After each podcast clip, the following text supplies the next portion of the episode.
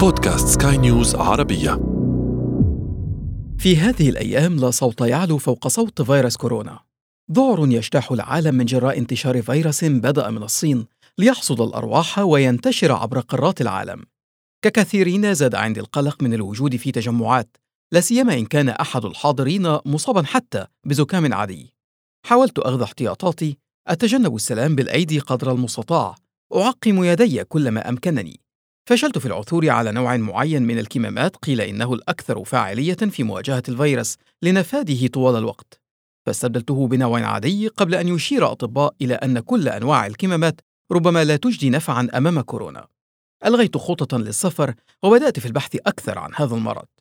كورونا ليس الوباء الأول الذي يثير فزع العالم.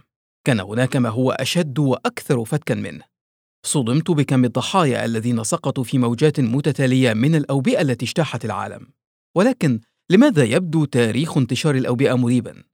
ولماذا يبدو أن الصين هي الأخرى أصبحت مصدرا لتصدير الفيروسات القاتلة؟ صحيح أنها تصدر كل شيء تقريبا للعالم ولكن ليس لدرجة الأوبئة.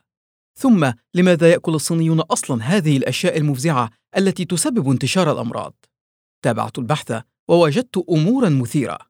إن كنتم مهتمين فتابعوا الاستماع. أنا عمرو جميل وهذا بودكاست بداية الحكاية. بداية الحكاية.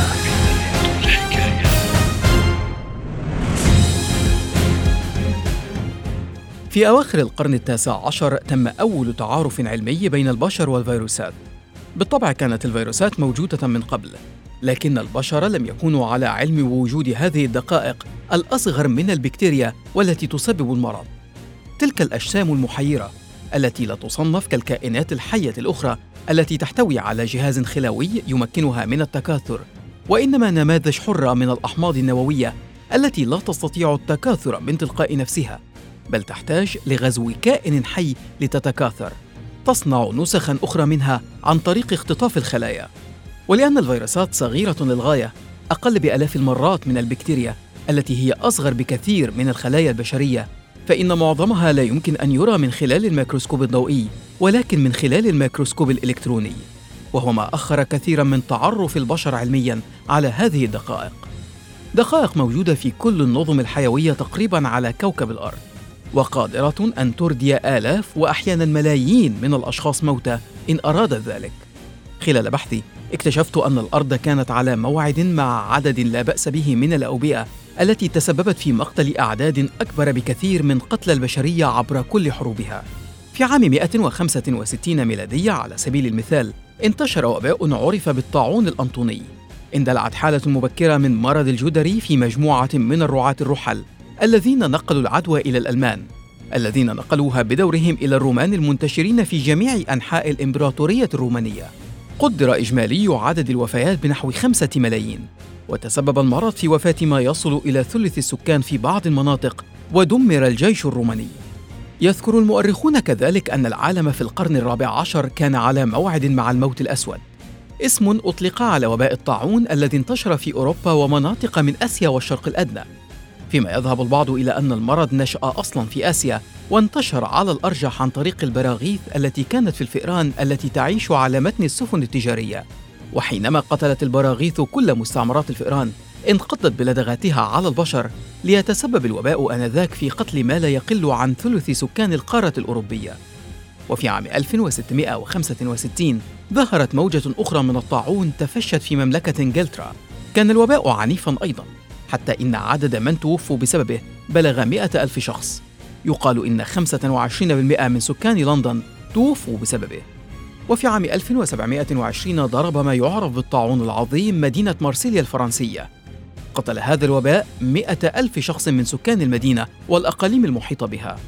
وبعده بمئة عام تقريبا في 1820 كانت الكوليرا هذه المرة تحصد أرواح عشرات الآلاف في آسيا. في الهند وتايلاند وإندونيسيا والفلبين ما لا يقل عن مئة ألف آخرين راحوا ضحيته. وبعد نحو مئة عام ظهرت الإنفلونزا الإسبانية. جائحة قاتلة انتشرت في أعقاب الحرب العالمية الأولى في أوروبا والعالم وخلفت ملايين القتلى. كان سببها نوعا خبيثا ومدمرا من الفيروسات. انتشر بسرعة وأوقع ملايين الضحايا. تقول الإحصاءات إن عدد من أصيبوا بالفيروس وصل إلى 500 مليون شخص. توفي منهم ما بين 50 إلى 100 مليون أي أكثر من ضحايا الحربين العالميين الأولى والثانية معا في أكبر هولوكوست طبي يسجله العالم. اللافت أن الغالبية العظمى من ضحايا هذا الوباء كانوا من البالغين واليافعين الأصحاء بعكس ما يحدث عادة من أن يستهدف الوباء كبار السن والأطفال والأشخاص المرضى أو ضعيف المناعة. كانت تلك الأوبئة تمر أحيانا بنوع من التطور. تظهر في نمط معين لتصيب وتقتل عددا محدودا من الأشخاص ثم تتحول إلى جائحة هائلة. في عام 2002 و2003 ظهر فيروس سارس مرض تنفسي فيروسي من أصل حيواني المنشأ. ظهر في الصين أولاً قبل أن ينتشر في بلدان العالم وخاصة دول جنوب شرق آسيا. أوقع المرض أكثر من 350 وفاة قبل أن ينحسر. وفي عام 2020 يظهر كورونا المستجد. فيروس تنفسي آخر بنمط متطور. يصيب الجهاز التنفسي ويوقع هو الآخر مئات القتلى ويسبب ذعرا عالميا. ولكن هل لفت انتباهكم شيء؟ هناك وباء يظهر كل مئة عام تقريبا ليحصد آلاف الضحايا. نظريات لمنجمين ودارسي فلك. آخرون يدفعون بنظرية المؤامرة وبأنها أوبئة مفتعلة أو مخلقة. ولا يوجد تفسير طبي. أمر آخر يلفت الانتباه. لماذا أصبحت الصين مصدرا للعديد من الأوبئة التي تهدد البشرية؟ الإنفلونزا الصينية في عام 1957 وسارس في عام 2002 وكورونا في عام 2020 قد يكون ذلك طبيعيا بالنظر إلى عدد سكان الصين الهائل. وفي السنوات الأخيرة ومع التقدم الاقتصادي الكبير الذي أحرزته الصين وغزو منتجاتها وسائحيها لكثير من دول العالم فقد يكون من الطبيعي أن ينتشر المرض في دول أخرى لكن ذلك ليس بالسبب الوحيد. خاصة إذا علمنا أن كثيرا من هذه الأوبئة مصدرها حيواني. نعم انتقل المرض من الحيوان إلى الإنسان. لو زرت الصين لعرفت بسهولة أن الصين تربة خصبة لانتشار الأوبئة. فعدد الحيوانات في الصين يبلغ ثلاثة أضعاف عدد البشر. نحن نتحدث هنا عن أكثر من مليار وثلاثمائة مليون إنسان. اضرب هذا الرقم في ثلاثة لكن المشكلة لا تكمن في العدد فقط. المشكلة أن الناس يعيشون مع الدواجن والماشية ما يسمح بتكوين سلالات أمراض جديدة ومميتة. تباع الحيوانات واللحوم في أسواق شعبية تسمى أسواق اللحوم الرطبة التي تعد مرتعا لتطور هذه الفيروسات. في عام 2013 ونتيجة لتفشي مرض إنفلونزا الطيور أغلقت السلطات الصينية العديد من هذه الأسواق لكن أسواقا سوداء حلت محلها وبدون أي تدابير احترازية. الثقافة الصينية أيضا تلعب دورا مهما في ذلك. فالصينيون يأكلون تقريبا كل شيء. حشرات، زواحف، حيوانات، طيور. طبعا نحن لا نتحدث هنا عن الدجاج وإنما الخفافيش مثلا. فحساء الخفاش على سبيل المثال رائج جدا في الصين. الخفاش خزان الفيروسات يعد في الصين مصدرا للنعم الخمس. تنتشر في البيوت الصينية أيقونة تمثل خمسة خفافيش متشابكة. تشير إلى الثروة والصحة وطول العمر والفضيلة والصفاء هل ما زلت تسأل لماذا يقبل الصينيون على تناول الخفافيش؟ طيب ماذا عن الحشرات والكلاب والحمير والقرود؟ لماذا يأكل الصينيون هذه الأشياء حقا؟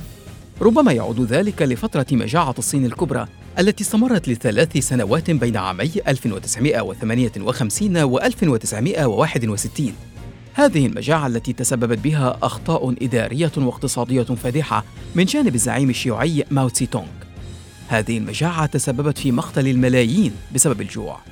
تقول التقديرات الحكومية إن عدد الوفيات بلغ 15 مليون حالة وفاة فيما ترفع التقديرات غير الرسمية الرقم إلى 45 مليونا.